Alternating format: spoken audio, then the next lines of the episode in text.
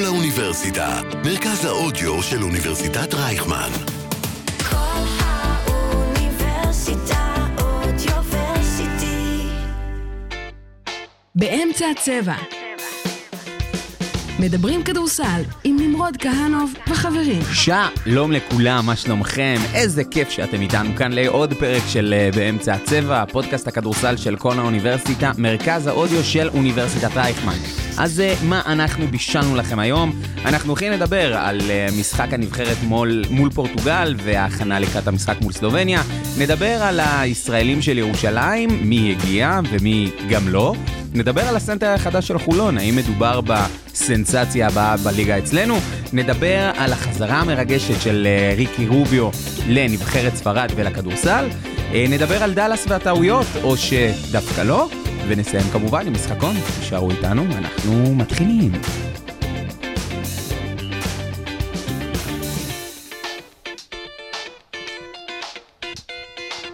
הנושא המרכזי. בוקר טוב חבר'ה, מה העניינים? מה שלומנו? איך אנחנו? מה אנחנו מרגישים? מה אנחנו חווים? אנחנו פה עם שני אנשים שידברו על הרגשות שלהם. אנחנו עם גיא צוק, שלום לגיא. אני אמור לעשות מבטא של הפסיכולוג מחתונה עם ההצגה הזאת. סתם, אז נחזור לאנרגיות הרגילות. בוקר טוב גיא, בוקר טוב אני חושב שכדאי שנקרא לו השבוי האנגלי, כי היה שבוי בזרועות התקשורת. משרד הערוץ הספורט. שלום לרועי ויינברג. אהלן, ערב טוב. ערב טוב, שבת שלום. אנחנו, קודם כל, תקשיב אחי, איזה כיף שאתה פה. כן, שמע, מלא זמן, חודש וחצי. משהו כזה, כן, היה חסר רצח, טוב לחזור. לגמרי, אני שמח שאתה פה, אני לא יודע בנוגע לגיא. שמח. יופי. מזל. מזל. כן. יש לנו נבחרת, מסתבר, שמשחקת במוקדמות יורו-בסקט, בדיוק, המינוח הזה נשכח לי במוח, והיה להם משחק ראשון בקמפיין הנוכחי, מול נבחרת פורטוגל שידועה בתור איזשהו כבשה שחורה, וזה כמעט היה שוב, כמעט קרה שהנבחרת שעובדתית היא חלשה מאיתנו, כמעט ניצחה אותנו, וגיא, איכשהו הצלחנו לצאת מזה באור שיננו. ממש. קודם כל, לפני שקצת, אני מניח שגם לוויינברג תהיה קצת ביקורת על הנבחרת וגם לי, אבל צריך לשים את הכל באיזשהו קונטקסט מסוים. כל הנבחרות צריכות להתמודד עם איזושהי בעיה של החלונות, וזה שזה באמצע העונה ואין משהו אין זמן להתכונן, אבל אצלנו זה באקסטרים. כאילו, הנבחרת התאחדה פעם ראשונה רק שם, בפורטוגל, לא התאמנה, עשתה אולי אימון או שניים לפני המשחק הזה, ואיזה חצי מהסגל גם לא היה בקיץ. זאת אומרת, אריאל בית הלך כאילו צריך לעבוד פה מאפס. Having said that, זה לא נראה טוב. כאילו, זה לא היה טוב. נבחרת פורטוגל היא לא מספיק מוכשרת, בטח לא ברמה של שחקנים של ישראל, שיש לה, בוא נגיד לפחות 3-4 שחקנים שהם רמת יורוליג / טופ יורוקאפ, ולפורטוגל אין את זה, ולא הצלחנו להביא את זה מספיק לידי ביטוי כדי לסגור עניין. וכאן בדיוק הביקורת שלי על בית הלחמי, שוב חשוב, כמו שצוקו אמר, זה ניצחון חשוב, אנחנו חצי רגל ביורובסקט, עולות 3-4, ניצחנו את פורטוגל בחוץ, ננצח בבית ונעלה באופן מעשי, אלא אם יקרה משהו מאוד לא סביר במשחקים האחרים.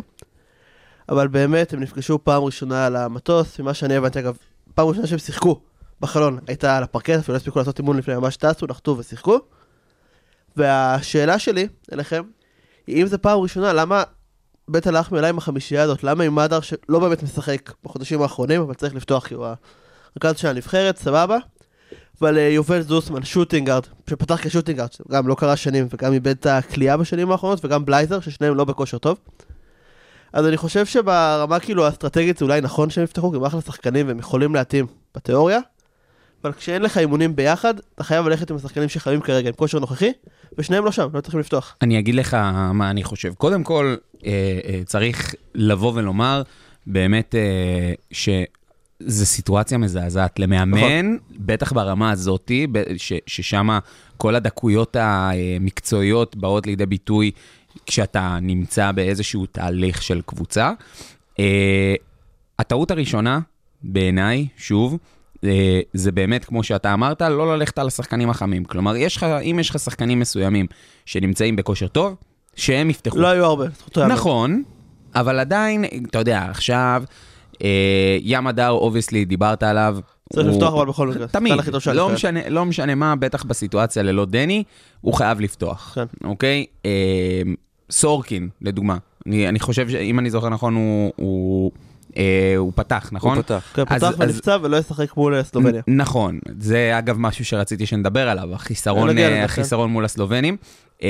סורקין מעולה שהוא פתח, נכון? הוא אמנם עדיין לא בכושר הכי טוב בעולם, אבל שוב, שחקן ברמתו, חייב לפתוח. בנוגע לעמדות הגארד השני והפורוורדים, היו לו בעיניי אופציות אחרות. כאילו, הוא לא היה צריך לפתוח עם זוסמן. כי זוסמן באמת, בזמן האחרון, סבבה. הוא שומר נהדר, אין על זה ספק. הוא לא מאיים בשום, עזוב רגע כלייה, גם מבחינת החדירה לסל. מבחינת החיתוכים, הוא יותר מדי ניצב בהתקפה. הוא פחות עושה את הדברים הנכונים. זהו, אז אני חושב שבאמת הבחירה הזאת עלתה לנו לנבחרת ברבע ראשון באמת לא טוב, אבל אם אנחנו מסתכלים בסופו של דבר על מצבת הדקות, כן שחקנים שהם קצת יותר חמים ורצים, כן קיבלו את הדקות היותר משמעותיות, אם זה בר תימור, אם זה רפי מנקו, שקצת החזירו גם יותר בהתקפה על הקרדיט שהם קיבלו, אז אנחנו ראינו את ההתאמות האלה מתבצעות לקראת הסיום. יכול להיות שאם זה היה קורה כבר מהפתיחה, יכול להיות שהנבחרת הייתה משיגה לעצמה איזשהו יתרון, איזושהי ריצה. כן, אני חושב שניהול משחק של בית הלחמי היה יחסית סביר, חוץ מנקודה אחת שאני עוד שנייה אגיע אליה, אבל זה משחק שגם מראש זה משחק ראשון ובחוץ, מול נבחרת שרצה כבר הרבה זמן, עזבו איכות, משחקת כבר שנים, אותם שחקנים עם וויליאמס ועם בריטו ועוד שמות פחות מוכרים. עדיף איזה שהם שחקנים שבאמת חמים בשביל לפתוח ולהכתיב קצב, זה לא קרה, נגררנו לאיזשהו משחק שהיה מאוד סקראפי, מאוד כאילו מאוד מכות ומכות, לכן זה היה משחק קלאסי לאיתי סגב, שגם היה שחקן, משחק אולי הכי טוב שלו, שאני זוכר בנבחרת. אני כן חושב שבר תימור היה צריך לפתוח, במקום זוסמן. אני מסכים. ומה שאני עוד חושב, זה בעיניי היה פספוס פה, זה שנועם יעקב היה חייב לשחק יותר. זה שחקן שתמיד מתעלה במדים של הנבחרת, מהיחידים, נוסע לישראלי שיותר טוב בנבחרת מאשר בקבוצה שלו. למרות שהוא נותן, הוא עובד טוב עכשיו בווילרבן. 11 נקודות במשחק יורוליג האחרון שלו. גם מבחינת כושר הוא היה יכול לפתוח, היה יכול לשחק יותר. וגם בקלה היו דברים שהראשונים פוספסים, נגיד דייב תחזים נתן שני דנקים אדירים ברבע הראשון ואז נעלם. למשל. כן. שנייה לגבי נועם יעקב, הוא שיחק 9 דקות, כמעט כולן ברבע האחרון. נכון, כולל השלושה והאסיס שעצרו ריצה של 7-0. נכון, זו הייתה בחירה מאוד מעניינת, ואנחנו ראינו גם שישראל פתחה טוב מאוד את הרבע האחרון, והוא המשיך איתו. בסופו של דבר, נועם יעקב לא סיים את המשחק, אנחנו ראינו אותו חוזר לבר תימור, עם מדר, עם הרכב יחסית נמוך, אבל זו הייתה בחירה מעניינת, כאילו שחקן שהיה קר כל המשחק, ופתאום אתה מריץ אותו. אגב, בעיניי זה מעיד על כמה גם בית הלחמי מאוד מחזיק ממנו. כאילו, לתת לשחקן שלא שיחק כל המשחק, או אתה יודע, כמעט כל המשחק, לתת לו את הדקות כמעט מה שנקרא בקראנץ' טיים, זה מעיד על איך שתופסים אותו. גם אומץ וגם פיל פור דה גיים, זה שני דברים שיש לבית הלחמי וחשובים מאוד למאמן נבחרת. זהו, אתה יודע מה זה מזכיר לי? היה בתקופת, נחזור שנייה למכבי תל אביב, לתקופת ספרופולוס כמה שנים אחורה, הוא היה עושה את זה לפעמים עם ג'ון די ברטולומיאו ביורוליג, היה מייבש אותו מחצית ראשונה, פתאום אמצע רבע שלישי שולף אותו, בא, נותן איזה 8 דקות מדהימות, שגילו עשו את ההבדל בשביל מכבי.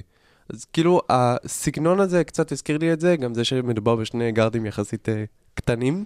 קטנים אך שונים. כן, קטנים אך שונים. אבל נטו בסגנון ובמחשבה זה הזכיר לי את זה. כן, אז אני מציע שגם נדבר על ההסתכלות קדימה. אוקיי, יש לנו את המשחק מול סלובניה בקרוב, ואחרי הפציעה של סורקין, יש לנו פער משמעותי, נקרא לזה, בסייז, בעמדות של הגבוהים. איך לפי דעתכם, עזבו רגע את הכישרון הסלובני שקיים בנבחרת, מה הנבחרת שלנו יכולה לעשות עם זה? אנחנו נצטרך לבוא אחרת, כי נבחרת פורטוגל היא הייתה בכלל לא מאיימת מ3, הם סיימו אתמול עם 2-21. אנחנו עם 5-22 אגב, גם לא בדיוק. כן, זה גם לא טוב, אבל אם נתייחס שנייה להשוואה בין היריבות שלנו, אז סלובניה זה נבחרת שיש לה את קלמן פרפליץ' שהוא קלה שלשות אדיר, ויש לה את מייק טובי, שלדעתי היום הוא בכוכב האדום, אבל הסתובב ביורוליג כמה שנים, והוא ביגמן שיש לו גם כלייה. אז אתה יודע, עכשיו אין לנו את סורקין, שגם יודע כזה כבר, העונה התחיל לפתח את המשחק כלייה שלו, אבל עכשיו שנגיד אם זה יהיה איתי סגב, אז הרבה פעמים ינסו למשוך אותו החוצה, גם בגלל האיום של מייק טובי מחוץ לקשת. אז זה משחק שונה יהיה מעבר לזה שסלובניה ברמה יותר גבוהה, פשוט צריך להיות יותר ערניים בהגנת השלושות. כן, אני בכללי חושב שאנחנו מאמין שנפסיד, סלובניה יותר טובה, אבל הנבחרת לא נראתה טוב. אבל אחרי... אני נורא אוהב את ה... אני חושב שנפסיד, בואו נתקדם. ההקדמה המאוד אופטימית הזאת, בעיניי זה פשוט תהיה לרוץ כמה שיותר, זה גם אגב נמרוד לוי שהיה 0-7, צריך לתת הרבה יותר במשחק הבא, גם יכול להיות נראות אפילו בתור סנטר, אותו ואת תומר גינת. זה בדיוק מה שחשבתי. זה 5-man out, כי איתי סגב לא יכול להחזיק 40 דקות בסנטר. נכון, הוא גם לא צריך, כאילו בינינו, אני חושב... 20 דקות למשחק. נכון, אני חושב גם שעכשיו, מה שנקרא, יש פה הזדמנות לרן אין גן. יש לך הזדמנות באמת לשים 2-4, כאילו שני שחקנים במה שנקרא שהם עמדה מספר 4, בתור 4 ו-5, ולדחוף קדימה. כאילו בלייזר אובייסלי יכול לשחק הרי 3-4, אז נגיד אם בלייזר אתה הולך על הסמול בול, אז אתה שם את בלייזר ב-4 ואת תומר גינת ב-5 או את נמרוד לוי ב-5. לא, אני פותח עם גינת ולוי, שני רכזים, באמת תימור ומדר או יעקב, ואיזשהו סמול פור, אתה יודע, מנקו או זוסמן שיתנו טיפה הגנה על המוביל כדור שלהם, ופשוט לראות, זה חג של 90-90 פתאום. ואני חושב שאם זה יגיע למצב הזה, הסיכוי של הנבחרת שלנו לנצח הוא הרבה יותר טוב. ברור, זה נבחרת של משחק מהיר, לכן גם הסתבכה מול פורטוגל, למרות שגם נסגור לריבאונד, משהו מאוד חשוב שלא קרה מספיק בחצי הראשון. אני חושב שזה, אם אתם שמים לב, בזמן האחרון יש לנו מוטיב חוזר, קבוצות לא סוגרות לריבאונד. למה קבוצות לא סוגרות לריבאונד? זה כואב, זה הרבה דחיפות, בלגנים, אני יכול להבין את ה... אבל הם שחקנים, מזה הם מרוויחים את מה שנקרא את הברד אנד בטר. אבל גם הפורטוגלים. אבל מהפורטוגלים אני לא מצפה, אתה מבין? זה ההבדל. אני לא מצפה מהם לכדורסל, לדחיפות, כנראה כן. אבל אני חושב אגב שאם יהיה שחקן שיצליח לעשות את השינוי במשחק מול סלובניה, זה יהיה נמרוד לוי. כן. אני באמת חושב, כאילו... בעיקר כי אחרי 0.7% שלך התיישרו מתמטית. נכון, גם, זה בדרך כלל זה גם מה שקורה, אבל בלי שום קשר מדובר בשחקן, באמת שחקן טוב. כאילו זה שחקן שיש לו את היכולות, גם את הקליעה מבחוץ, וגם את המיד ריינג' וגם את התחושה בתוך הצבע, ויש לו סיומת טובה. הוא שחקן שהוא במשחק הזה יכול לבוא מאוד לידי ביטוי. כן, גם הסייז שלו זה מפתח. נכון. הישראלים, שחקנים ישראלים לא ידועים כמפלצות אתלטיות. כן, הוא גם יותר פיזי מגינת, לכן הוא כאילו יהיה כסנטר כביכול. נכון. אז, ואני חושב שבאמת, אם דיברנו עכשיו על נמרוד לוי במדיו הלבנים כחולים, בואו נדבר על נמרוד לוי במדיו האדומים שחורים, שבאמת הפועל ירושלים ביצעו בעיניי החתמה סופר מעניינת ורלוונטית לקראת החצי השני של העונה, והם החתימו את נמרוד לוי שעזב את עזב/הוא עזב מקבוצתו בטורקיה. ויינברג, מה אתה חושב על זה? אני מאוד אוהב את ההחתמה הזאת. קודם כל, ממה שהאמנתי, הוא לא מגיע בתור מחליף לצ'אצ'ה שנפצע, אלא בנוסף. זו נקודה מעניינת. והיא מעניינת כי אני חושב שזה אומר באיזושהי רמה שג'קורי וויליאמס, הסנטר הבכיר של הפועל ירושלים. גם כי הוא בעונה יותר טובה מהנקינס, וגם כי נמרוד לוי יותר מתאים לידי לדעתו. כי יותר גבוה לידו, ליד צ'קורי מאשר ליד הנקינס. כן, לידי לדעתו זה מאמן, זה מהמם. לא, יצא לך לידי לדעתו. כן. אז זה יפה. anyway, וויליאמס יותר נמוך ב-8 סנטימטר מהנקינס, ב-2.0, 2.11, הוא יצטרך איזשהו מישהו יותר גבוה לידו, גם יותר קליעה. נמרוד לוי שחקן שזרק 5.4 שלשות למשחק בעונה האחרונה בליגת העל, ובאחוז לא רע, 36%. אז אני חושב שהוא מגיע מתוך איזושהי אמונה שזה יהיה הפרונטקורט שהוביל את הפועל ירושלים בחצי השני של העונה. מה אתה אומר, גיא? אני חושב שנמרוד לוי הוא שונה מכל שחקן ישראלי שיש בקבוצות הגדולות. אני מסתכל עכשיו על הקבוצות שמתמודדות בצמרת. אוקיי. מבחינת הדברים שהוא הביא, גם מה שדיברנו עליהם, כל העניין של האתלטיות, פורוורד, באמת שיודע ככה לתת גוף וזה, אתה יודע, הפועל תל אביב, אמרנו, יש את גינת, זה לא בדיוק אותו סוג שחקן. גם סורקין לא. זהו, גם סורקין לא, אבל אני פחות מתייחס אליו, כי הוא עמדה אחרת בגדול, בעיניי, ובטח לא מנקו. הפועל חולון, אני לא רואה שם איזה משהו כזה. הפועל תל אביב, אבל יש שחקן אחד שהוא מזכיר בצורה מסוימת, שזה תומר גינת. כן, תומר גינת, נכון. תומר גינת ונמרוד לוי, הם בסופו של דבר שני שחקנים די דומים במהות שלהם. הם גבוהים. הם שחקנים שהם יכולים להגיע, מה שנקרא, לפלרטט עם דאבל דאבל כמעט כל משחק. הם קולים מבחוץ, באחוזים טובים. נמרוד לוי בעיניי שחקן שהוא יותר גבוה משלים מתומר גינת, גם בהגנה שהוא בתפקיד יותר כזה סטייל יאניס, הפרי סייף, שיותר כזה יכול להסתובב. יצא לי את הספורט רבי, ההשוואה הזאת. אבל התפקיד שהוא יותר כאילו מקבל את החופש שלו עכשיו לשמור בצבע, יותר להפריע ויותר נייד מגינת, זו המילה שאתה חסרה לי, וגם בשלשות. ולכן זה התאמה פרפקט ליד ג'קורי וויליאמס. אני אגב מאוד אוהב את זה. כאילו, אז מקצועית בעיניי זו החתמה מדהימה של הפועל ירושלים. כל שחקן ישראלי ברמה הזאת שאתה יכול להביא, אתה מביא לדעתי. אני חושב על הפיט אחרי זה, והפיט פה מדהים כי הוא שחקן כל כך נוח. נכון, ויודע מה גם באמת, עזוב את העניין של הנוחות. כאילו, יש בנמרוד לוי איכויות, גם בעיקר שמדובר בשחקן צעיר באופן יחסי. כאילו, הרי לא, בין כמה הורים אני זוכר נכון, 26, 7, משהו כזה.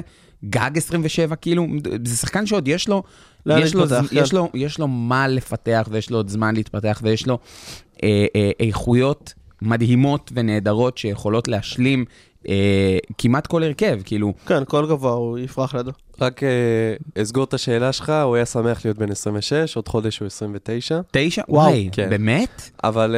יואו, הייתי בטוח שהוא ממש הרבה יותר צעיר, הוא נראה צעיר. כן, אני מסכים שיש עוד... אני מסכים שיש לו עוד הרבה לאן ללכת, וזה משמעותי בעיקר לירושלים, בגלל מה שראינו בתקופה האחרונה ממצבת הישראלים שלה, זה הכי בלט במשחק מול מכבי תל אביב, בהפסד בארנה, שאתה יודע, היה משחק על של ליווי רנדולף ואף אחד לא עזר לו. אתה יודע, זוסמן, בלייזר, קורנליוס, זה יותר על תקן הלוחמים, נקרא לזה ככה, הבולדוגים, כמו שאנחנו אוהבים להגיד בפודקאסט הזה, ונמרוד לוי, אתה יודע, בסוף מישהו צריך לשים את הכדור בסל. נכון. ובמשחק מול מכבי זה הכי בלט שאתה יודע, סורקין ובלט נתנו הצגה, גם בצד ההתקיפי, וירושלים צריכה לתת איזשהו מענה. עכשיו, גם אם נמרוד לוי עכשיו לא שחקן ברמת יורוליג, ברמת הליגה, ברמת אם אנחנו מסתכלים קדימה, סדרות, חצי גמר פלייאוף, גמר פלייאוף, זה מענה. זה מענה. הוא ישראלי בכיר בליגה הזאת. קודם כל, הוא ישראלי בכיר, לא רק בליגה הזאת, נקודה, הוא ישראלי בכיר. כאילו, אין מה לעשות. טופ 10 ישראלים היום. בדיוק, כאילו, אם נסתכל בטח במצבת הפורורדים, סנטרים, או אפילו פורורדים נקודה, הוא נמצא שם בטופ 6 בעיניי. אפילו יותר. אני אומר, הוא נמצא בטופ 6. כן, הוא נמצא בטופ 6. השאלה איפה כל אחד ממקם אותו, זה כבר שאלה אחרת. אותי אבל באמת מעניין, ויינברג, תענה לי אולי אתה, איך הפועל ירושלים אבל יצליחו להסתדר דווקא בצד השני של הפרקט. כי בסופו של דבר, לא בצד השני, אלא בקו האחורי. כי הרי בסופו של דבר יש כרגע את ספידי סמית, וניסו להביא במחטף על חלל את מושקוביץ, וזה לא קרה, וזה לא הצליח. איך הם מסתדרים עם זה עכשיו? קודם כל אני רוצה להגיד שאני יכול לגמרי להבין את מושקוביץ, שרצה פשוט חוזה לעוד שנה וקיבל אותו בקבוצה אחרת, ולא עכשיו להגיע ל4 חודשים. אז קודם כל, הייתה להם הרבה ביקורת, הוא עשה את הדבר הנכון, דווקא עוד שנה מובטחת בחוזה, בטח בענף פלואידי כמו הכדורסל. איך מסתדרים? קרינגטון, למרות שהוא רשום כזר, הוא עוד מוביל כדור שלא היה להם בליגה עד עכשיו, הוא מאוד משמעותי. ברינטון למר, אני חושב שהוא יכול להוביל כדור טיפה יותר טוב. באופן כללי הוא יכול להוביל כדור? גם באופן כללי וגם בליגה שלנו, אתה יודע, אני חושב שתכוונת יותר ליגת העל מאשר ל-BCL. אני מתכוון באופן כללי, אנחנו צריכים, אני חושב שהפועל ירושלים כרגע יש להם פער מאוד מאוד משמעותי, בכל העמדות האלה באמת של 1 ו-2, נקרא לזה ככה, מובילי הכדור. סבבה, קרינגטון, את זה אנחנו... היינו רגילים לראות אותו רק ב-BCL, כי ניסו לרשום אותו כישראלי, זה כרגע, אני מבין, לא עובד. וכן, הפער, אובייסלי, הוא בעיקר לליגת העל, אבל גם למר הוא לא מוביל כדור. אגב, הסתכלתי עכשיו, יש להפועל ירושלים בליגה 3 שחקנים שמוסרים מעל 2 אסיסטים למשחק, שזה ספידי סמית עם 7.8, רנדולף עם 3.2, ובמקום שלישי עדי כהן סבן. 2.7. וואו, במשחק אחד או משהו. 3 משחקים. היה לי חשוב לציין את זה. אבל זה, בעיניי זה בבקשה. זה הסגל שקנסורי ירש מג'יקיץ'. סגל שלא הייתה בו הנעת כדור. סגל שהיה בעיקר התקפה של 1 נגד 5, או כאן אחד שמוסר הרבה שחקנים של אירופול. וזאת תהיה התקפה, ספידי מוביל כדור, אם מביאים איזשהו דאבלטים בשביל לסגור אותו. אז יהיה בידודים של קרינגטון, של אמר, של רנדולף. להגיד לך שאני חושב שזה מספיק, כנראה שלא. ההוספה של לוי זה עוד ספייסינג שכביכול אמור להקל, אבל אם אני עכשיו הפועל או מכבי, אני פשוט שולח איזשהו פורוורד לשמור על ספידי. והמזל של ירושלים זה שמי שהיה עושה את זה בהפועל הוא שע עכשיו. ואגב, זה באמת נקודה... ראית איזה מעבר חלק בין ה... אני באמת חושב שאתה יכול לנהל את הפודקאסט במקומי, אז רבותיי, תודה רבה, אני הייתי אני, סתם. אבל מרשים, איינברג. תראה, לא הייתי אף עליך עד כדי כך, אבל בסדר. צודק, סבבה. אבל באמת משהו שאפשר לציין וראוי שנציין אותו. קסביר מנפורד, הוא שעה עכשיו בעקבות שימוש בסמים, שחשוב גם להגיד, זה לא היה איזה שהם סמים ממריצים, מדובר בקנאביס, הוא שעה מפעילות לתקופת זמן שאנחנו עדיין לא יודעים אותה, וגיא, obviously זה משפיע על הפועל תל אביב בצורה, משפיע על הפועל תל אביב בצורה משמעותית. כן. מה, איך הם יכולים להתאושש מזה? כן, זה שחקן שאני אישית מאוד מחזיק ממנו, בעיניי אחד הגאנרים הכי טובים שלנו בארץ בשנים האחרונות, אז מכר צינית. מבחינת הקו האחורי של הפועל תל אביב, אתה יודע, שנה שעברה היה את ג'ייקובן, מנפורד, מקרי, השנה הלך מקרי, בא אנגולה, אבל בגלל כל מיני פציעות וכאלה גם של אנגולה וגם של ג'ייקובן, אנחנו לא ראינו את זה יותר מדי, את השלושה האלה ביחד. ועכשיו אנחנו גם לא נראה את זה, וזה אתגר. השאלה אם הפועל תביא גארד אחר, אני מניח שלא, כי יש להם את וויל קאמינגס, ויש את ברטי מור, שהוא עובד טוב ליד החבר'ה האלה. כן, יש את קאמינגס, יש גם את דז ווילס, שקבל דווקא יותר מרכזי לדעתי, שהוא גם בתור איזשהו פלסטר, והוא יכול לקבל דקות בקו אחורי. הוא יותר כאילו... כן, בדיוק. אבל העניין הוא ש... מנפורד לא היה בדיוק רכז, אתה יודע, הוא היה מוביל כדור משני יותר, אבל זה באמת שאלה ויינברג, כאילו איך... אנחנו מבינים שבסוף מנפורד, לפחות בתקופה המאוד מאוד טובה שלו שהייתה עכשיו, היה חייל באזור ה-17 נקודות למשחק. וג'ייקובן, אי אפשר לסמוך עליו שהוא יהיה בריא. כי הוא באמת נפצע בכמות לא נורמלית, והוא לא משחק בריא, אני חושב, כבר בחמש שנים האחרונות, פחות או יותר. כן, קאמינג זה התעודת ביטוח של הדבר הזה. וזה בדיוק הבעיה דתי של הפועל פה, זה לא רק זה שמנפורד באמת היה משמעותי, זה שג'יקובן זה לא השחקן שטיפו שהוא יהיה עד עכשיו. מצד שני, ב-On the Bright Side, ג'יקובן בראון זה לא שחקן של פברואר, שחקן אתה יודע שמתעורר באפריל, מאי, זה קצת כמו ג'ימי באטלר, רק יותר נמוך. הם יצטרכו ממנו יותר.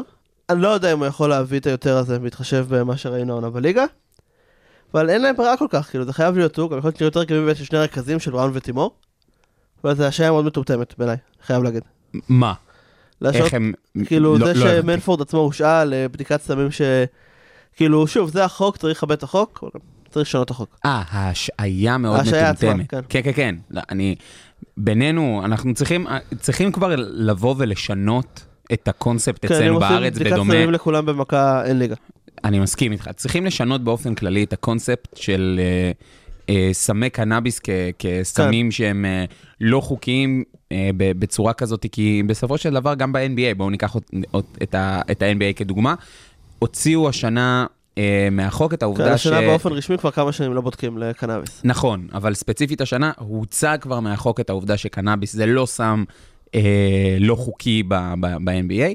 אני מרגיש, ושוב, זה נטו דעתי האישית, צריכים ללכת לכיוון הזה גם בארץ, ותראו דוגמה באמת מאוד גדולה לזה, הנרי, נכון? הוא שעה עכשיו... כן, פייריה הנרי שהיה בבסקוניה. נכון, הוא שעה עכשיו לפי דעתי לשנתיים על שימוש בסמים. עכשיו אני לא זוכר אם זה היה קנאביס או משהו אחר, אבל עדיין... אני גם לא זוכר. גם שם היה גם עניין של זיוף בדיקה וכאלה. כן, זהו, וגם יש סמים שבאמת לא בסדר. אני מסכים, אבל מה שנקרא בהסתכלות על קנאביס כסם לא חוקי, שמה שנקרא משפר את יכולות השחקן, זה לא המצב. הרי בסופו של דבר הסיבה, אנשים לא לוקחים את זה במטרה לשפר את הביצועים שלהם. זה לא המצב, ואני... קורא ממה שנקרא, מכיסאי הנוח פה באוניברסיטה, תשנו את האירוע הזה דחוף. אז עכשיו בואו נדבר על הגבוה החדש של הפועל חולון, שיצא לנו באמת להתרשם ממנו לטובה, גיא, כאילו מדובר בחצי מפלצת יש שיגידו. ממש, זה הברקה של חולון, זה שיחוק איך שהם הצליחו להביא אותו, קווין ארווי, אתה יודע, היה להם את ג'סטין סמית, שכמה היללנו אותו, שהוא באמת הפנים של הפועל חולון העונה, והוא נפצע, וחולון הגיבה מאוד מהר עם חיזוק מרשים. אז קצת ניתן רקע לקווין ארווי, מבחינת גובה 2.07, בא מהליגה האיטלקית, ובשלושה משחקים העונה בליגה שהוא שיחק, קלה מעל 20 נקודות.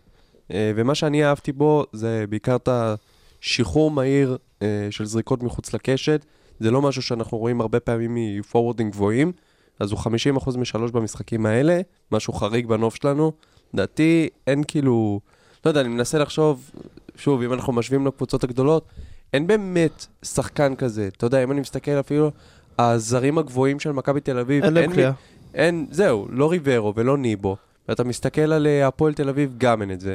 אתה מסתכל, דיברנו על הפועל ירושלים, ג'קורי וויליאמס. גם ג'קורי וגם וויליאמס, כן, שניהם. כן, גם לשניהם וגם לאנקינס אין קליעה, לשלושתם אין קליעה. בדיוק. כן, וארווי זה באמת ערך מוסף שהוא מביא, ואני מניח שעדי חולון מאוד מצפים כבר להחזרה של ג'סטין סמית ולראות אותם ביחד, כי זה ממש מעלה את התקרה שלהם. ולכן אני מאוד אופטימי בקשר לחזרה של ג'סטין סמית, כי ג'סטין סמית שחקן אדיר שחי בתוך הצבע, אין לו קליעה, כמעט בכלל. אז הם משלימים. וברגע שיש לא סטרץ' פייב, אבל שחקן שבאמת קלה 4 מ-6 מ-2 ו-4 מ-6 מה-3 מול חיפה, או 4 מ-8 מה-3 מול הפועל. תל אביב? כן, הפועל תל אביב.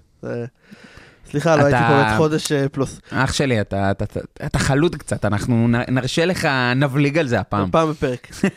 אבל anyways, חולון באמת עברה הרבה עונה, באמת הרבה שחקנים שעזבו, הגיעו, פציעות, בלגנים. כשיש להם את ג'סטין סמית ואת קווין ארווי, גם עכשיו הם במגעים עם תג'יר מקול, גארד מהליגה האוסטרלית, שחסר קליעה, אבל הרשים מאוד בליגה האוסטרלית, שהיא ליגת כדורסל טובה, הם לא פריירים של אף אחת בסדרה, הם לצוץ שחור של החיים. אז זהו, זה בדיוק מה שמעלה לי את השאלה, הרי יצאנו לדבר באמת לא מעט בשנה האחרונה, בעונה האחרונה, על העובדה שיש את שלוש הגדולות, שאמורות להתחרות בינם לבין עצמם על התואר, השאלה אם עכשיו הפועל חולון, אפשר להגדיר אותה בתור הנדחפת למעלה מהשאר?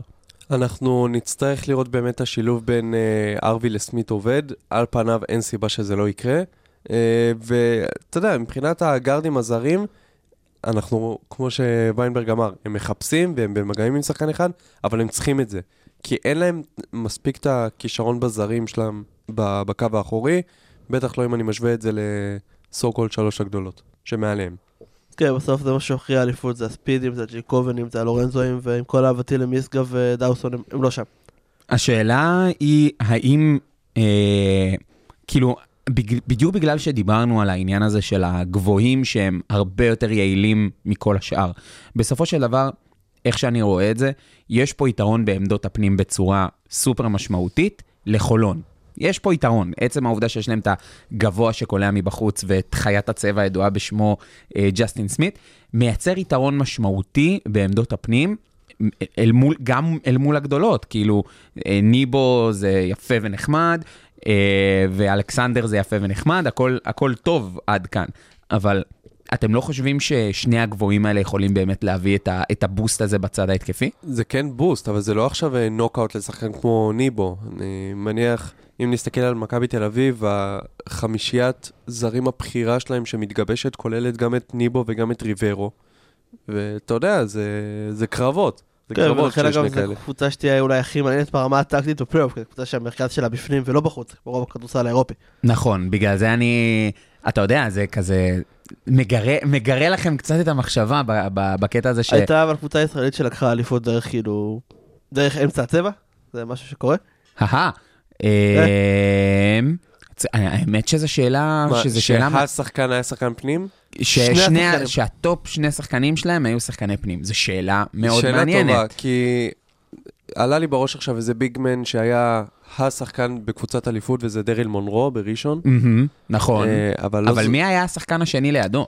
זהו, אני לא זוכר והוא לא בהכרח היה שחקן. היה שם את, לא, מרק ליון זה היה שם באליפות? אני לא זוכר.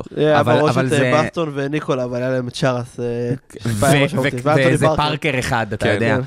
האמת שזה באמת, זו נגיד שאלה באמת מעניינת, כאילו, אם הם יצליחו לעשות עם זה, אני לא מאמין שהם יגיעו עד לאליפות, אבל באמת יש פה... אגב, כן, ליונס היה שם באליפות, אבל ליונס היה מטר 85. כן. כן, כן, זהו, רק רציתי למצוא שזה באמת אגר, זה שחקן השם. בכל מקרה, דיברנו פה לא מעט, אנחנו יוצאים להפסקה קצרה, כבר חוזרים.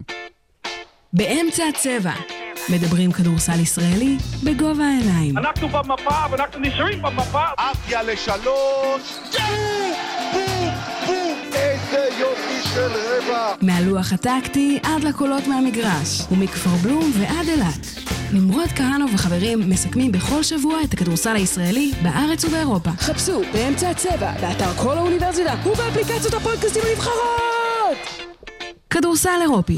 אנחנו עוברים למדינת ספורט יוצאת דופן בנוף העולמי, שזו כמובן ספניה, ספרד, וחזרה מאוד מאוד מאוד מאוד מרגשת של מי שנחשב לאחד מהרכזים הגדולים בהיסטוריה של הכדורסל האירופי, וויינברג, אנחנו מדברים על לא אחר מאשר... ריקי רוביו. הילד הנצחי.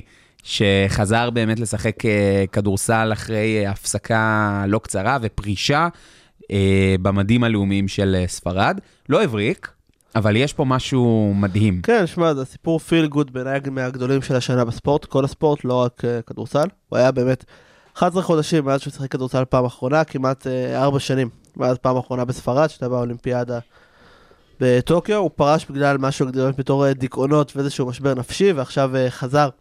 גם לברצלונה, עוד לא שיחק בפעם ראשונה של הפרקט, הייתה בהפסד של ספרד ללטביה, הפסידו 79-75, רוביו לא היה טוב, זה 11 נקודות, 2 מ-11 מהשדה, 5 אסיסטים, וטוב לראות אותו משחק. אני חושב שזה בעיקר מרגש, כל הסיפור הזה איתו, כאילו, אני מקצועית, אובייסלי, הוא ישתלב בברצלונה, גם אם הוא יהיה רכז שני, מה שאני לא מאמין שיקרה, אבל גם אם הוא יהיה רכז שני, עצם העובדה שיש לך שחקן כמו ריקי רוביו על הספסל, שיכול לעשות לך קסמים ברמת תאודוסיץ' ומעלה, זה משהו שהוא מדהים. אבל גיא, בעיניי מדובר פה על באמת סיפור ספורטיבי מאוד מאוד מרגש. כן, האמת שכבר כמה שנים אחורה, מן הסתם, אתה יודע, משבר נפשי כמו שהיה לו, אף אחד לא היה יכול לחזות, אבל סגירת מעגל שכזו עם הכדורסל הספרדי, כן היה אפשר לראות, כי לפני כמה שנים הוא התראיין והוא אמר שברגע שהילדים שלו יגיעו לגיל בית ספר, הוא לא רוצה עכשיו להסתכן שעכשיו יעבירו אותי בטרייד לצד השני של ארצות הברית. אז הוא כבר רמז שהחזרה הביתה היא תקרה. עכשיו היו את הנסיבות, אנחנו באמת לא יודעים מה עבר עליו, אבל היו נסיבות כנראה לא פשוטות, וזה נחמד לראות אותו סוגר מעגל. בספרד באמת מספרים גם המאמן סקריולו וגם ראש ההתאחדות שם, שזה חורכה גרבחוסה האגדי. גרבחוסה, איזה שם נשכח. כן, אז שניהם באמת סיפרו כמה זה היה מרגש מבחינתם לקבל את רוביו וחזרה, ושדווקא במדים הלאומיים, שאיתם הוא כל כך מזוהה, הוא יעשה את הקאמבק הזה. פיל גוד סטורי זה לגמרי ההגדרה הנכונה, ובלי קשר, אתה יודע, אנחנו רואים בנבחרת ספרד, שחקנים מברצלונה, שחקנים מריאל מדריד, ומבורך שהגיע ההסכם הזה בין פיבה ליורוליג, שמאפשר לשחקני יורוליג להשתתף במשחקי נבחרת, כי זה היה פשוט מצחיק, מה שהיה בשנים האחרונות. זה צעד כזה חשוב, כאילו זה פשוט יעלה את הרמה של הכדורסל פלאים. בכלל זה גם מושך עוד שחקנים, הכותרת הכי ביזארית של השבוע הייתה של נבחרת אוזבקיסטן, היא זרחה את זק לידי. אזרבייג'ן. אוזבקיסטן ואזרבייג'ן זה כמעט אותו דבר, אבל טוב, זה... איפה בורת שצריך אותו? שהוא היה קזחי בכלל. כן. אבל עזבו גם את הסיפור הזה של ההתאזרחויות הזויות האלה שקורות וזה. אני באמת הייתי רוצה שנשים רגע דגש על כל הנושא הזה של התמודדויות נפשיות, גם בלי שום קשר לספורט. כמו שכולכם צופנו ומאזיננו ליתר דיוק היקרים, יש פה, אנחנו נמצאים בתקופה מאוד מאוד מורכבת בלי שום קשר לכדורסל, אנחנו עדיין נמצאים במלחמה שעדיין לא נגמרה, ויש לנו המון שבועים, 134 אנשים שעדיין נמצאים בשבי חמאס, ויש התמודדויות נפשיות. אני יכול במה שנקרא לדבר גם על עצמי בתור אחד שמתמודד עם קשיים לא פשוטים. אני בעצמי גם לאור המלחמה מטופל נפשית, ואני משתקם, ואתם שומעים אותי, אני באמת בסדר, אבל הדברים האלה הם סופר חשובים וצריכים לשים דגש על הדבר הזה, כי זה סופר קריטי, ולא צריך להתעלם מזה. והדבר המדהים בעיניי הוא שיש דמויות ציבוריות כמו ריקי רוביו, שבאים ומדברים על זה בצורה גלויה, וזה בעצם מאפשר לאנשים לדעת לטפל בעצמם. כן, זה ממש האמת לוקח אותי לזה שיש לנו בבית שלנו במדינה, עשרות אלפי אנשים שהם לא גרים בבית, כבר תקופה ארוכה, שהם מפונים, שאין לנו ובעיקר אין להם שום מושג מתי הם יוכלו לחזור לגור בבתים האמיתיים שלהם. אז אתה יודע, זה קצת לקח אותי לזה, הסיפור הזה. זה ממש ככה. קשה. זה ממש ככה. אז ריקי רוביו, אנחנו שולחים לך מלא חיזוקים מהפודקאסט הצנוע שלנו פה באמצע הצבע. אני מציע שאנחנו נעבור ונדבר על דברים קצת יותר משמחים וקצת יותר, לא אגיד שהם יותר חשובים, כי בעיניי כל נושא המלחמה הוא חשוב וקדוש, אבל דברים חשובים לא פחות, ונעבור לדלס. כדורסל מעבר לים. וויינברג, כשאנחנו מדברים על דלס, אתה לא יכול שלא לתהות בשחקן אחד גדול וברור, ששמו לוקה דונצ'יץ' ומרק קיובן, ליתר דיוק. כן, שמרק קיובן עדיין מחזיק בזכויות הכדורסל של הקבוצה, למרות שהוא מכר את הבעלות בתיאוריה לאדלסון. מרים אדלסון. אמא של מתן והבעלים של ישראל היום, אחד הכלי תקשורת האהובים פה עלינו בפוד. בכל אופן, בואו נחזור לכדורסל. דלס ניצחו בשבעת המשחקים האחרונים שלהם, אולי בסטרץ' הכי טוב שלהם מאז שלוקה הגיע להוציא הפלייאוף ב-2022, שהם עשו גמר מערב בזכות גם פציעות וגם ביוטה וגם ההתפרקות של פיניקס בזמנו.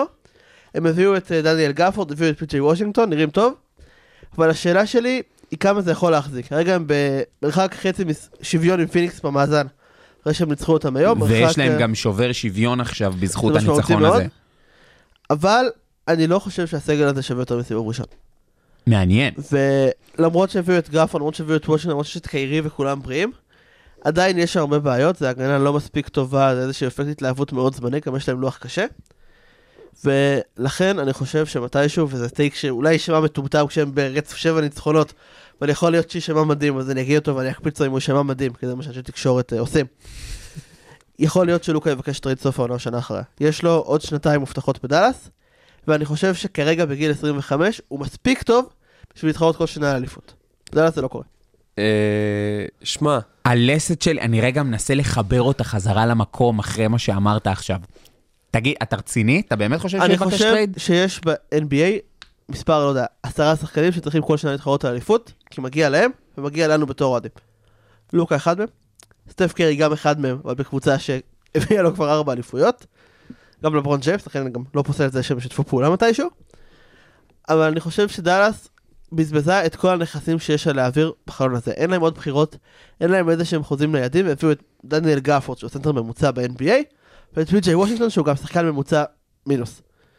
שמע, כשיש לך generational talent, כמו לוקה דונצ'יץ', כל החלטה יכולה לחוץ גורלות בחלון אליפויות ב-NBA, שהוא גם ככה קצר. ואנחנו מסתכלים על... מאוד קצר, יש שיגידו. תראה את הסגל גרוע, הם בנו סביבו. זה השנה, אבל זה נובע מכל מיני מהלכים שהם עשו בשנים קודמות. אתה מסתכל למשל, האימור שלהם על פורזינגיס, לא אבל. מה שהם קיבלו בתמורה לפורזינגיס, שזה הדין וידי, שכאילו דין וידי היה טוב בפלייאוף שהם הגיעו לגמר מערב, נכון. אבל בסופו של דבר זה לא שחקן לאליפות. נכון. אוקיי? והיה את אותו דבר עם ברנסון, שהשבוע ברנסון דיבר על זה. נתנו לו ללכת בטעות. נתנו לו ללכת תמורת כלום, אחרי שברנסון אמר, אני אחתום על חוזה 4 שנים 55 מיליון. זה החוזה שדני קיבל. בדיוק, זה החוזה שדני קיבל. ובסוף הוא חתם בניקס על כמעט כפול. כמעט מקסימום. זהו, כאילו... אז כל הטעויות האלה, תחשוב כאילו ברנסון עכשיו בטח בחוזה טוב בדלס. אני חושב גם במקום קיירי, שהוא לא יציב, בטח נפשית. הוא לא יציב, לא נפשית ולא בריאותית גם. ולא אמין. אבל בואו. אתה מדבר על העבר, אני רוצה לדבר איתך על ההווה. כרגע דלס, למרות הרצף, הם פחות טובים מאוקלאומה, פחות טובים מדנבר, פחות טובים מהקליפרס, ולדעתי גם מהטימברולפס, ארבעתן, הם מפסידים להם בפלייאוף. אני לא בטוח אגב. אני לא בטוח. אני חושב שההגנה שלהם ברורה. נכון, ההגנה שלהם לא טובה כמו של הארבע האחרות, אבל אם רגע נסתכל על אותן רביעייה, אני לא חושב שהם יעברו את OKC, זה אפשר להגיד את זה בבירור, אבל OKC הם מקום כרגע, אם אני זוכר נכון, שני במערב. אז הם לא, אם הם מקום שישי, אז זה אומר שהם יכולים אולי לפגוש אותם בסיבוב השני. מי כרגע במקום השלישי? הקליפרס? קליפרס קבוצה של 27-6 מאז הראשון בדצמבר. נכון, אתה צודק, אבל הקליפרס ודלס זה יש שם איזשהו עניין. יש שם איזשהו עניין, שבעיניי, אגב, אין מה לעשות. חשבון לא סגור. בדיוק, לוקה יושב להם בתוך המוח. עכשיו, קוואי בריא ופול ג'ורג' בריאים, ברור שאלה שני שחקנים שיכולים להעט אותו, אבל מצד שני, שניהם היו בריאים בסדרה האחרונה שהם נפגשו, והוא עדיין עשה להם טרור. קוואי נפצע באמצע, לא? לא נראה לי. אני לא בטוח. מה שאלת?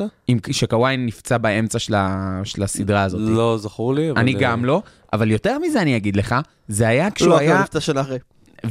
וזה היה כשהוא היה פחות טוב עם קבוצה פחות טובה סביבו. נכון, אבל אני חושב שהם קוואי יותר טוב ממה שהוא היה אז. אני לא יודע. קוואי מגיע אחרי עונה פריאה ובלי הלואוד מנג'מנט שהוא בריא לחלוטין. אני לא יודע. ו-anyway, אם הם לא עוברים סיבוב ראשון, שבוא נסכים שיש איזה 40% שזה יקרה, בערכה הכי פסימית. אוקיי, נגיד. זה אומר שבתוך 6 שנים של דונטיץ' בדלס, רק שנה אחת הוא עבר סיבוב. מספרים, זה קווין גרנט ומנסות, זה מספרים מחפירים לשחקן שהוא באמת ג'נריישנל טאלנט. אני מסכים. בזה אתה מאוד מאוד צודק. אז בואו נשאל את השאלה הזאת. לאן כן? לאן אתם חושבים, איזה קבוצה יכולה להציע עליו מספיק נכסים? כי שוב, אנחנו מדברים. אבל אתם מבינים... החלום, קודם כל, זה לא יקרה. אז לא, עזוב רגע, החלום. בואו נדבר... אתה גם ככה זרקת אותנו ללאללנד. בוא נגיד, הכי הגיוני. ניו אורלינס. יש להם המון בחירות, יש להם מלא שחקנים שיכולים להעביר, עכשיו אינגרם ובאמת, איזה 4 בחירות סיבוב ראשון על דונצ'יץ' מרגיש לי הגיוני באיזושהי רמה, ואז קיבלנו את לוקה וזאב. מגניב, חוטפים 140 למשחק, מגניב. הפרצוף של גיא ושלי ביחד מסתכלים אחד על השני כדי להבין האם זה בכלל סביר. אוהמו יוטה, רק בוטים הבחירות ואוקלאומה לא תעביר אותו. אבל פשוט, השאלה אם לוקה הוא גם מסוג השחקנים האלה כמו הכוכבים האמריקאים הרבה פעמים, שהם פשוט נרתעים משווקים קטנים. אני לא בטוח. לא בטוח, לא נראה לי שזה... לא בטוח לגביו או בכללי? לא נראה לי שזה מפריע לו. בכללי יש תופעה כזאת. נכון, אבל לא נראה לי שזה מפריע לו. כאילו, הוא בא לנצח. את זה אפשר להגיד על לוקה בצורה חד משמעית. לוקה דונצ'יץ' בא לנצח. הוא גם שחקן, יש לו אופי נכון, בטח בגישה שלו לכדורסל. השנה הבנו שיש לו אופי חזק ובריא, וכשהוא רוצה, והוא באמת רוצה, אז הוא מפלצת כדורסל. זה מעניין. אני לא יודע, לי זה מרגיש קצת הזוי שהוא יעבור בטרייד. כרגע, לאנשהו? כן, אבל אתה יודע, יכול להיות שעוד שנה זה יעלה באיזושהי רמה, זה לא... שם מופרח כרגע, הזמן לא בצד של דלס. זה גם... בזה אתה מאוד צודק.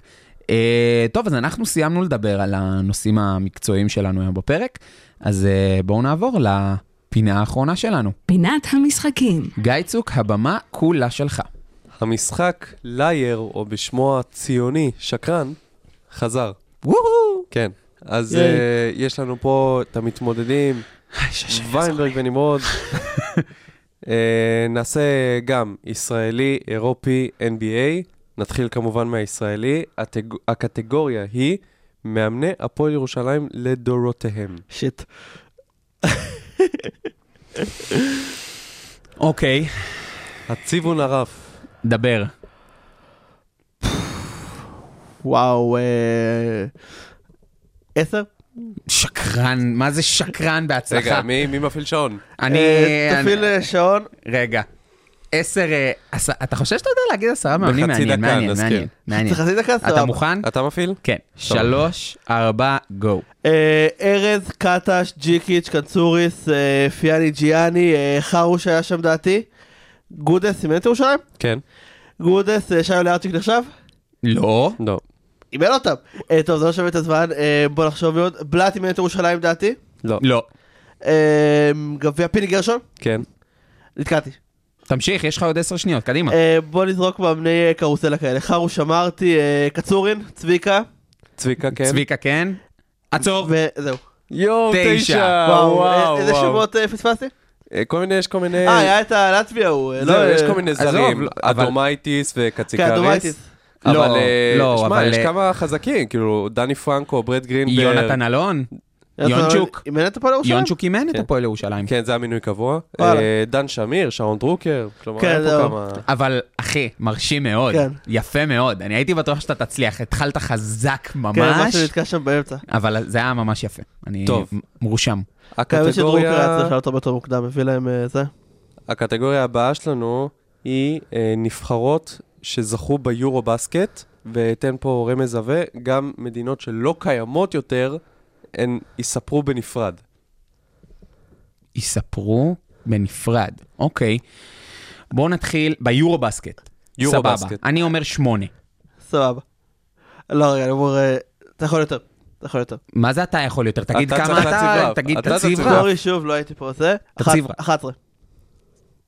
11 נבחרות. אני הולך על 13. שקרק.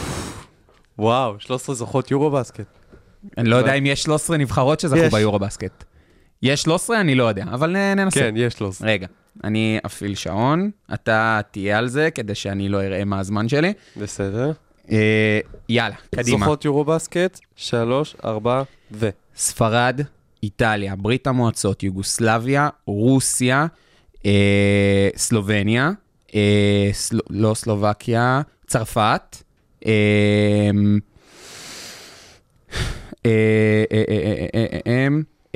צ'כוסלובקיה, סלובקיה לא זכו, צ'כיה לא זכו, וואו, רגע, מה עוד? יוון, נגמר הזמן. איי. עשית 9, שזה יפה. אני רק רוצה להגיד שאם דרור היה איתנו פה, הוא היה אומר מצרים. שזכו ביורובסקט. אני באתי להגיד את זה, זה הזיה. מצרים זכו? בשנות ה-40. אשכרה. מי פספסתי? נבחרות גדולות? יש לנו, רוסיה אמרת. נכון. יש לנו ליטא, דעתי זה הכי גדולה שפספסת. וואו, אשכרה. היה גרמניה מזמן. יו, גרמניה. אבל זה באמת ממש מזמן. וואו, אבל יפה, אני מבסוט על 9. כן, זה יפה. דרך אגב, ברית המועצות, יש להם 14 זכיות. מדהים. זה מטורף. טוב, והקטגוריה השלישית, קטגוריית ה-NBA יש לנו, אנחנו ב1-1, וואו. כן. שחקנים שנבחרו ראשונים בדראפט. וואו. מעניין. 15. 15 ב-30 שניות בהצלחה. רגע, הוא מזניק. 3, 4, גו. זיון, לברון, דנקן, אייברסון, גרג אודן, איך קוראים לו? גריפין, ברניאני, פאו גסול, יאו מינג. לא, פאו גסול לא. קווימי בראון, יאו מינג. קרים אבדול ג'בר, מג'יק ג'ונסון. כמה אני? 11? כן. ביל רסל נבחר שני, ומבי. כן. אדוורדס מנקרו. וחסר לי אחד. בחירה ראשונה ב-2008, דריק רוז. יפה מאוד. כמה זמן לקח לו? 28 שניות. וואו, זה על הקסקס. יפה. שכחת אנדרו ויגינס, שכחת אנטוני דייביס לדוגמה. נשארו לי 2 שניות, אתם עצרתם אותי. אני עצרתי אותך, אתה יכולת להמשיך חופשי. הוא אמר לברון. לברון הוא אמר. סבבה. שקיל פספס, דיוויד רובינסון. נכון. כמה שמות, אתה יודע, קטנים כאלה. גיא צוק, תודה רבה אחי. זה היה טוב היום. תודה לכם. זה היה מעולה. כל הכבוד לך. תודה לכם. ויינברג, אני גאה בך. תודה רבה. אז אנחנו מסיימים את הפרק שלנו היום. כיף שהצטרפתם אלינו לעוד פרק של באמצע הצבע. חפשו אותנו, תמליצו לנו על דברים, אנחנו כמובן מחכים לדברים שלכם, ואם לא, אנחנו ניפגש בפעם הבאה.